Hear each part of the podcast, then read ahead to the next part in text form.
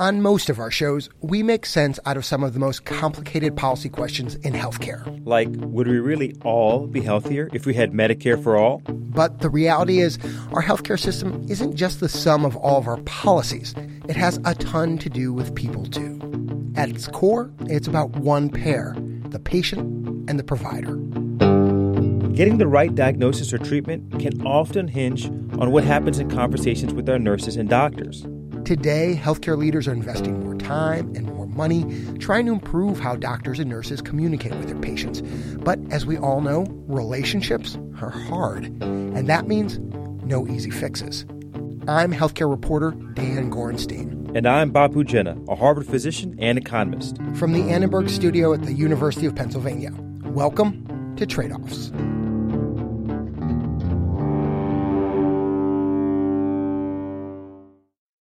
Today, four stories about doctors and nurses very intentionally trying to build more trusting relationships with their patients. And what the research says and doesn't say about the impact those connections can have on our health. Our first story, We Went There, starts near Trenton, New Jersey. And a note to listeners it does include mentions of abuse that some may find upsetting. So she could come in for the flu shot. I am fabulously 50, single black woman in the state of New Jersey. About a year back, a woman we'll call Barbara sat down, anxious, for a physical with her new doctor, Samara Begg. She comes in, she's got a dazzling smile, she's athletic. She really has a very energetic and vibrant presence. Barbara was there to come up with a better plan to control her prediabetes from becoming full blown diabetes. Stay away from the, the stuff that's going to raise my sugar levels up. Potatoes, they're evil bread, bacon. Samara was new to the physician practice, Our Health, headquartered outside Philadelphia. We just started going through history first past medical problems, smoking. Barbara felt comfortable answering Samira, including when a sensitive previous pregnancy question came up. We started talking like we were in a counseling session, letting down my my wall because she's a new doctor. I trust her; she's a doctor, but to really trust her to discuss that kind of personal information, we went there. So far, so good. Samara moved on to family medical history. Tell me about your mom. If we have any high blood pressure, she's like, yeah, she's got high blood pressure, cholesterol, she's got cholesterol, diabetes, cancers. There was no hesitation. And then I moved on to, um, okay, tell me about your dad. And she got very quiet. I knew his name, his, his skin color, his height. She just kind of looked at me and she said, I didn't have a relationship with him, so I don't know his medical history. I know where he lived. I knew my grandparents. God bless them before they died. At that moment, I could tell she wasn't quite with me, you know, sitting in front of me answering my questions like a patient anymore. Memories and emotions flooded Barbara. I didn't know any of his health things except for he had a bad temper. I knew that's where I got it from. Sensing Barbara's shift, Samara gave her patient as much privacy as she could in an 8 by 12 exam room. Sometimes I'll do like busy work. Um, you know, let me just uh, fix a few things here. She didn't say anything out loud, but in that moment, this is where Barbara went when she went quiet. I have been through uh, some sexual abuse and some other things that I'm, uh, I'm not proud of. And a lot of it, you know, forgive me to say this because I've forgiven him, but a lot of it I blamed it on not having my father in my life being in an abusive relationship, bad one where I uh, got a broken finger for life, black eyes, bruised ribs, just feeling like no matter what, I was never good enough. Where my life could have been if it was different. What woman I would be if it was different. I don't know if it could or not, but I think about it. The simple, benign question Tell me about your dad had unlocked pain and shame for Barbara. The question unwittingly hijacked the whole appointment, Barbara's own goal to get healthier. It wasn't anybody's fault just the risk that comes with the doctor patient relationship.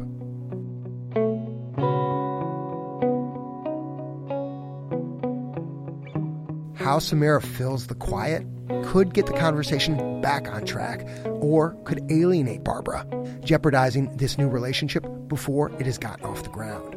We'll hear how things unfolded later in the show. I gotta say, Dan, as a doctor, this story just shows how precarious these relationships can be and how easy it is to lose your way. And what's really crazy, I'm thinking about my med school days. We got almost no training on this stuff like how to deal with tricky patient encounters or even the simple ones. But that's changing, right? As evidence mounts that these relationships actually matter. In response, med schools and hospitals are trying lots of different training and coaching approaches. A popular one is so called standardized patient sessions. That's where doctors and nurses role play with an actor posing as a patient here in Philadelphia, the gigantic physician group Clinical Care Associates at Penn Medicine has even begun using standardized patients to help practicing providers hone their people skills. We're actually going to sit in on one of those sessions in our second story Fake Patients. Probably what we'll do is we could have um, the standardized patient sit here, and then Kathy sit there. And it starts here in a standardized training with Kathy Tro, who works with the physician practice at Penn. Kathy treats about two dozen patients a day as a nurse practitioner, meaning she can provide patient care for many conditions without direct supervision from a doctor. And she's agreed to let us sit in on her mock patient session. How are you feeling? Good. I guess I'm just nervous in general. I've never done this before. Well, we can do. I'll, I'll, I'll go in and get myself set. This and is Dr. Jeff Millstein, the doc who's pushing the 300 physician and nurse practice at Penn to ramp up trainings like this. He works closely with Kathy on her patients. Okay. And then you can just sort of pretend this is an exam room, basically. Okay. What's your hope out of today? Well, maybe I'll learn something. You know, you never really think about this. You never really think of, I don't know, somebody giving you feedback of how the way you communicate with people. I just hope she doesn't give me too hard of a time. Hi. Hi, Ms. Mary. I'm Kathy. I'm the nurse practitioner. Hi. Good, Good to, see you today. Before the session starts, a quick word about Kathy. The 47 year old with closely cropped blonde hair has a problem most doctors and nurses have. I'm irritated because now I'm behind, way behind. That was Kathy, grumpy and on the move, in clinic the first time we met her back in the spring. Not enough time, ever. It's exacerbated by the fact that on any given day, she may also pick up other clinicians' patients. She estimates building rapport on the fly gobbles up about 10 of the 15 minutes she's got. I have to go in there and build a trust with them. I have to do that first before I start telling them what to do. They're never going to listen to me, right? Hi. Hi, Ms. Mary. I'm Kathy. I'm the nurse practitioner. Hi. Good, Good to see you today. As the practice patient Lorna walks in, Kathy goes right into clinic mode. So what brings you in today? You here for a sick visit? I am. Uh, I've been having a sore throat. It hurts me really bad, and I need some antibiotics. Okay. Your birth date? Uh, it's uh, 10 19 53. Okay, great. And my old doctor, Dr. Reynolds, would just give me the antibiotics, and I would be set after about 48 hours. So if you just give me that, I can get out and get back to work. Writing that script would be the expedient thing for Kathy to do, but the clinical guidelines don't call for it. So she tries to steer Lorna to another solution. I'd recommend giving it a few more days. And you could always call us in a couple days if it's not better, and I'll call something in for you. I tell you, Dr. Reynolds would just, you know, I, this is hard because he was my doctor for a long time and then he passed away. And, you know, I feel like I'm starting over again and I feel like I have to defend myself. I know, I'm sorry. I know it's hard changing providers. Um, oh, God, it just seems like such a big fat mess when, you know, we just met today and I'm telling you what I know works and I'm, you know, it's just really frustrating. Well, can we meet in the middle? What would you like to do? Can we meet somewhere in the middle? After a couple more minutes of back and forth, the two hammer out a deal. Lorna will try cough medicine first, and Kathy agrees to send Lorna home with a prescription for antibiotics as Plan B. Okay. Okay. Exhale. So relax. This is our little feedback portion. Yeah. Jeff and Lorna hand out high marks to Kathy for proposing the compromise at the end of the five minute mock session. But they tell her the start needed some work. Let's hear that again. and listen for Kathy's responses to her patient. So, what brings you in today? You here for a sick visit? I am. Uh, I've been having a sore throat. It hurts me really bad, and I need some antibiotics. Okay, your birth date? Uh, it's uh, 10 19 53. Okay, great. 63. I'm sorry. My head is like, oh. oh. That's okay. So, how long have you had the symptoms, you said? Jeff tells Kathy it sounded like she was trying to hustle through the appointment, feeling the tick tock. He points out that by asking more open ended questions, Kathy could have given Lorna more room to say whatever it was she needed to say. I've found that it's, it's actually kind of counterintuitive, but it, it takes less time to do less questioning up front. In other words, people tend to get right to the point if you ask them, Why are you here? I hear all that, but I'm like in such a rush sometimes. Like with the easy stuff, I try to be quick because if I let them keep talking, I'll never get out of the room. I know that's terrible to say, but sometimes I feel like, okay, this has to be quick because I have another 20 patients to see. Jeff hears concerns like Kathy's all the time, so he spent the last couple of years educating docs and nurses about the evidence.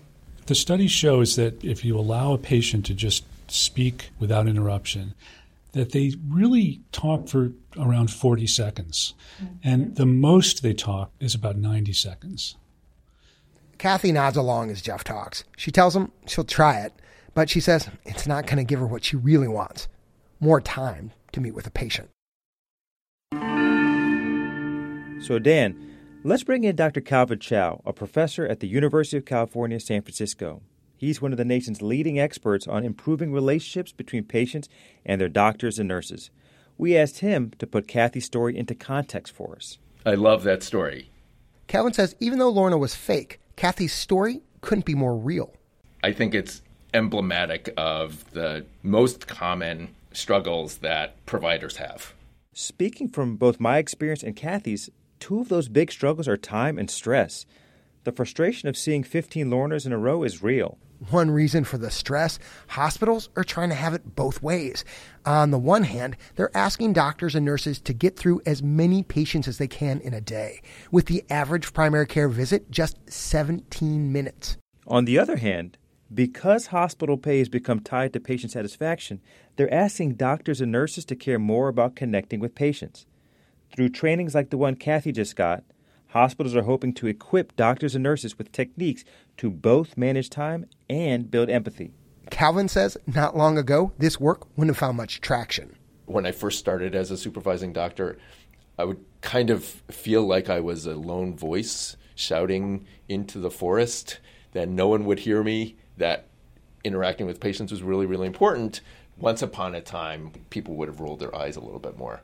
Now, 94% of medical schools use standardized patients, and other forms of training are also on the rise. This means increased scrutiny and pressure on researchers to show that these investments actually get results. So far, the evidence suggests that efforts like these can improve empathy and possibly leave patients more satisfied.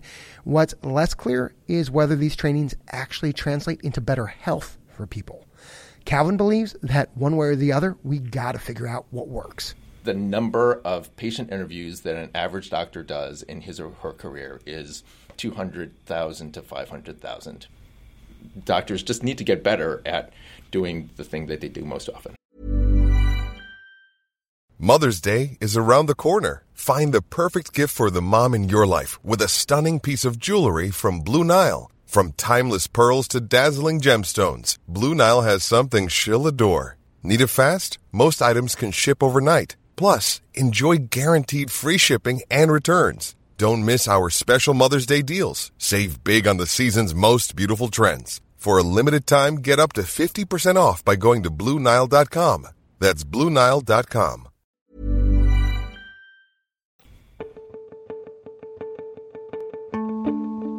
Okay, Dan, we're halfway through, two stories down. So far, we've heard how important communication can be during a visit, affecting time and trust. Our next story, Great Expectations, focuses on the impact a provider's words can have well after a patient leaves her appointment. A lot of my work is inspired by research on the placebo effect. which shows that your beliefs and your expectations can become kind of self fulfilling and transform something like, say, a sugar pill into a potent pain reliever. That's Stanford social psychologist Lauren Howe. The question she set out to answer can that same power of expectation change how patients experience side effects? To test her hypothesis, she designed an experiment around what happens when you expose people with nut allergies to small doses of nuts. The thing that is really difficult about this treatment is that while you're um, taking these kind of doses of your allergen, you might have some symptoms of an allergic reaction. Skin rash, scratchy throat, an EpiPen injection if it's really serious. Now, this treatment can actually reduce the severity of a person's reaction, but some people with these side effects assume the treatment isn't working, get frustrated or scared, and quit. Lauren saw that as a missed opportunity to get healthier. Her hunch change patients' perceptions of those reactions, and more people are going to stick with it. So, my name is Natalie Levinson. Um, I am 10 years old. Um, and yeah. Lauren and the team recruited Natalie and 49 other kids to join their trial, explaining that this would be a chance to see if they could eat a few peanuts without getting sick. Of course, Lauren really wanted to test whether doctors could frame the side effects in a way so kids like Natalie and parents like Natalie's mom, Jessica Welcome, would see the therapy through, even if they hit road bumps. It's incredibly scary to give your child something that you have protected them from their entire life. On the trial's first day, all 50 kids received a small dose of nut powder, maybe an eighth of a teaspoon. Like, I was nervous that I would faint. I was nervous that I would die. I was nervous that I that my throat would close up. That was the main thing. I don't like stuff in my throat. Doctors told half the kids, including Natalie, if you feel symptoms, it's your body getting stronger, like an athlete in training. They told the other kids any symptoms they felt were just an unfortunate side effect. The few times Natalie experienced discomfort, Jessica leaned into that positive message that they'd heard. I'm not someone who's particularly trusting of the medical profession, but there was something about the way that they did the work where I didn't even question what they were telling us. Like when they said, This is like muscle soreness, you're going to become stronger because of this. I was just like, Okay, that's good to know. I felt a lot um, more comfortable eating, and I was a little bit more like, I felt braver than I did before the study. Parents and kids in the You're Getting Stronger cohort reported less anxiety. They also called the patient support team a lot less than the other group. As the treatment progressed, patients who had gotten that positive message were actually less likely to show symptoms. It worked for Natalie. Her diet has expanded to include nuts, and now she can answer a question that's been gnawing at her forever. I always wanted to eat a Twix because everybody said it was their favorite candy, and so I couldn't eat it, and I would always wonder what a Twix would taste like. And now I've eaten a Twix, and I have to say that I still like Kit Kats better.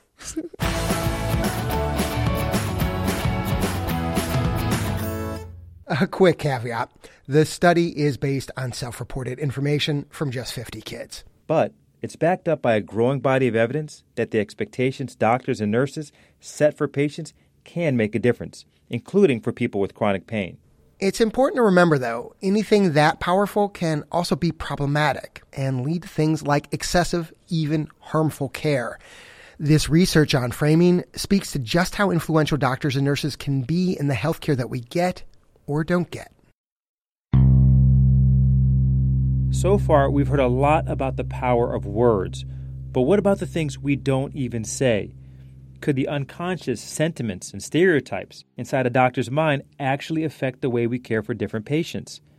A growing field of research has put a name and some numbers to that phenomenon. It's called implicit bias, and it's the focus of our last story Common Ground. Back in 2016, Dr. Hannah Herman was spending a few hours a week working in a jail reentry program in Washington, D.C. One Tuesday, she sat down with a social worker and a man who'd just been released. Hannah listened as the former inmate ran through his to do list, getting a Metro card, figuring out job training, hammering out a daily routine. And as they're kind of talking about the details of this, I'm in my head realizing he's got details that he needs to figure out, just like I have details I need to figure out. And that was a big moment. Hannah is a doctor in training at Unity Healthcare, a federally qualified health center. Many of their patients are low income. Many are immigrants. Many struggle with addiction, mental illness, or both. Not Hannah's world. I grew up in suburbia, your basic suburbia. My dad is a physician, my mom is a nurse. Hannah knew that at Unity, she'd be working with very different people. That's what she wanted. Unity, as an employer, understands that lots of their doctors come from very different places than their patients. About four years ago, the clinic developed a program designed to help their staff identify any baggage that they brought to the job.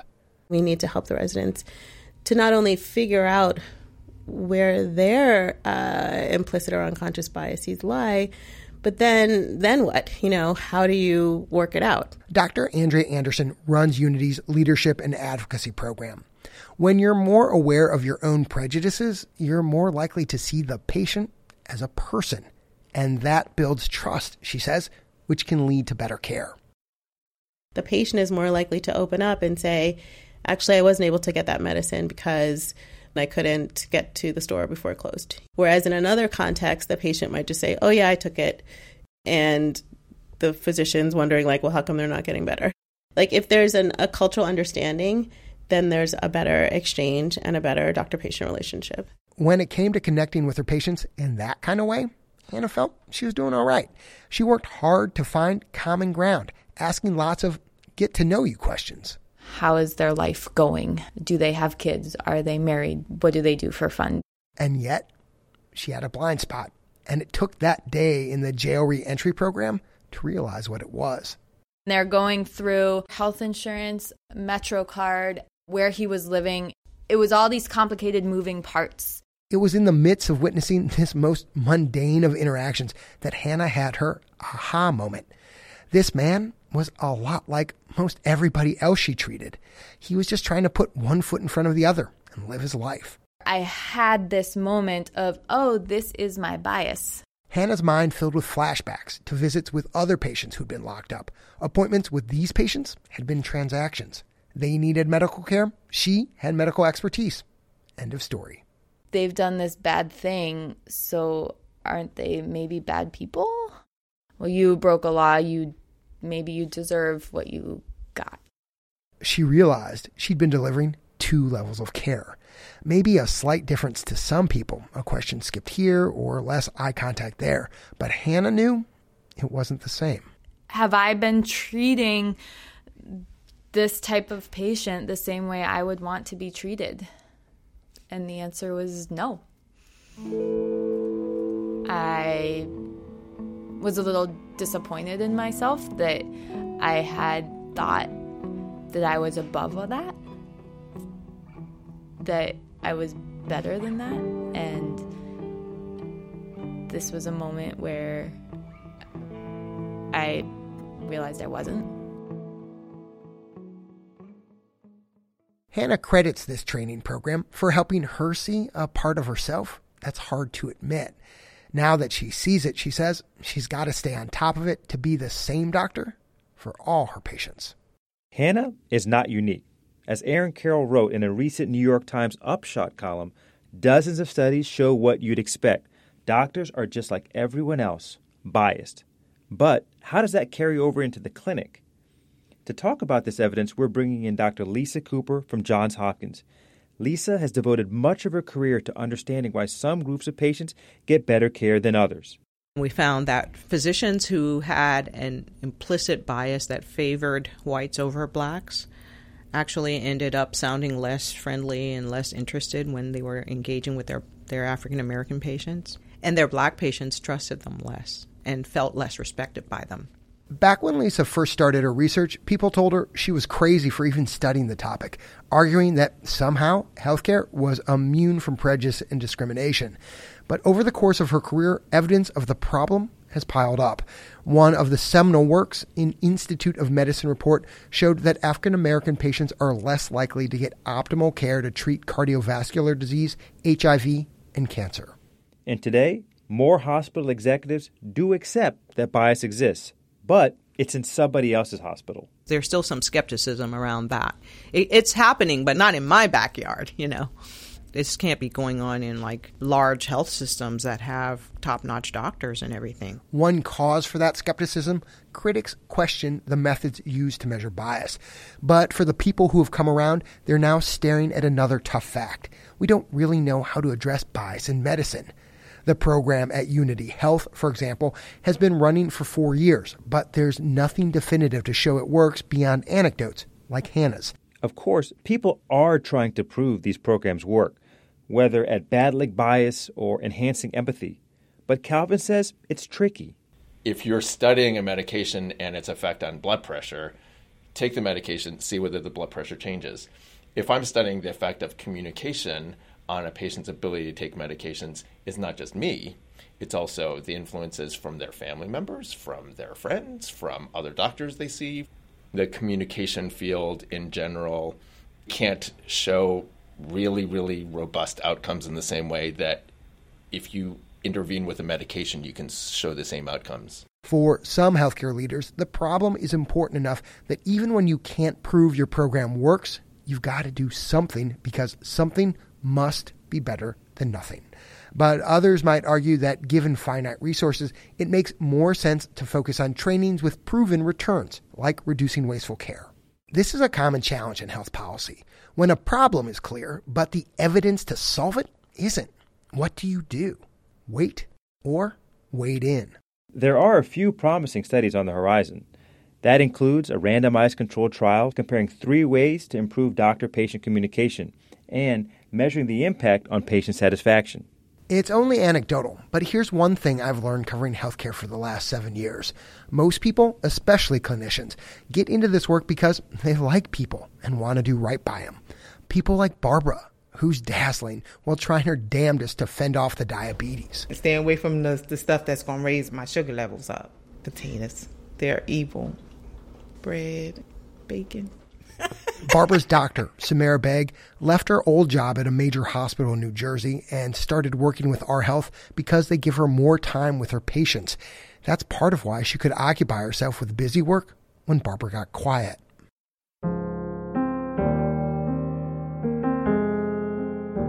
Let's wrap up, Dan, by hearing how their story ends. Maybe the most important thing Dr. Samara Beg did was wait to ride out the uncomfortable silence. I'm thinking there's something that was not good about her relationship with her father. I think she was afraid I might write something. I could even see her shoulders relax when I said, okay, what I'm going to write in your chart is that he's deceased and that you don't know his medical history. And she's like, yeah, that's good. She didn't make me feel like she was judgmental, like she wasn't judging me. As minor a gesture as it may seem, to Barbara, it spoke to the quality of her doctor. She was just a regular person. I know she's a doctor, but she made me feel like she was asking me these questions so it can make me a better me. And suddenly, Barbara snapped back, focused on her diet and preventing the onset of diabetes. A year later, Barbara's doing all right. She's not anywhere near close to being put on medication. And that's all her. The hula hooping, the, you know, mud runs, the exercise. To be honest, it's always it's a struggle because I struggle with with food. But I know that Dr. Big is she's going to be on me. She's going to make sure that I do what I say I'm doing. And if I'm not, she's going to give me other suggestions to help me get back on track. Just what Barbara wants. I joke and say I'm fabulously 50, but I want to be able to be fabulously 60, fabulously 70. I need to be able to be the best me I can be. And to do that, it helps to have her doctor on her side. I'm Dan Gorenstein.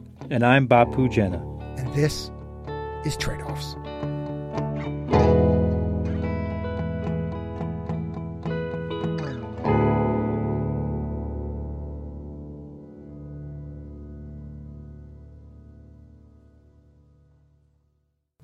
Known for a long time that food matters for our health.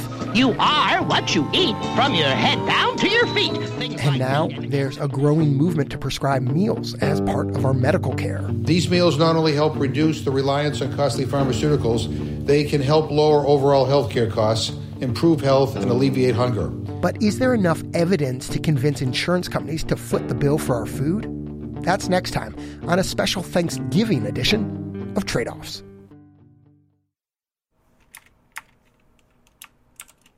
Okay, I gotta get used to this telemedicine. Guess I click here? Ah, there you are. Okay. Emily Patterson, Communications and Research Assistant by trade. Uh, I got your test results here. Your oh, your blood pressure is looking a little high. Well, it's all the meetings. Mhm. Everyone needs me to schedule another meeting. Mhm. So many calendars. There's a lot of that going around this time of year. I think Operations Manager Courtney Summers should be able to help you out with that. I'll, I'll set up an appointment for you. Any other issues? I uh, I've noticed you're you're looking at your phone an awful lot there. Oh, well, I'm just posting a few things to Twitter at Trade Offs Pod I, I see. and just checking the ratings and reviews on Apple Podcasts. Podcasts, yes, I've I've heard good things about those. Well, I- I've got to get to my next patient.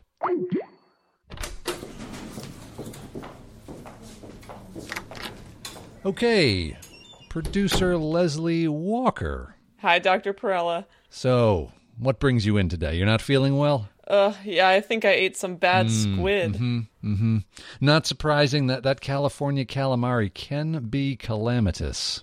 Uh, tell me about it. Yeah, I, I'm I'm going to refer you to my colleague, research assistant Jamie Song, who's uh, going to consult his many, many, many contacts and, and find you a specialist. Thanks, Doc. Doctor, here are the consults you asked for from experts Jody Becker, Gurpreet Dhaliwal, Chuka Dedigu, Evan Walker, Kerry Hartman, and the Trade Offs Advisory Board. Ah, yes, thank you. Huh. Mm-hmm. Mm-hmm. Trade Offs is supported in part by the California Healthcare Foundation and the Robert Wood Johnson Foundation. Oh, and it looks like these x rays suggest additional support comes from the Leonard Davis Institute of Health Economics and the Center for Public Health Initiatives at the University of Pennsylvania. Well, that indicates that the views expressed here are those of the individuals and not those of trade off staff, advisors, or funders.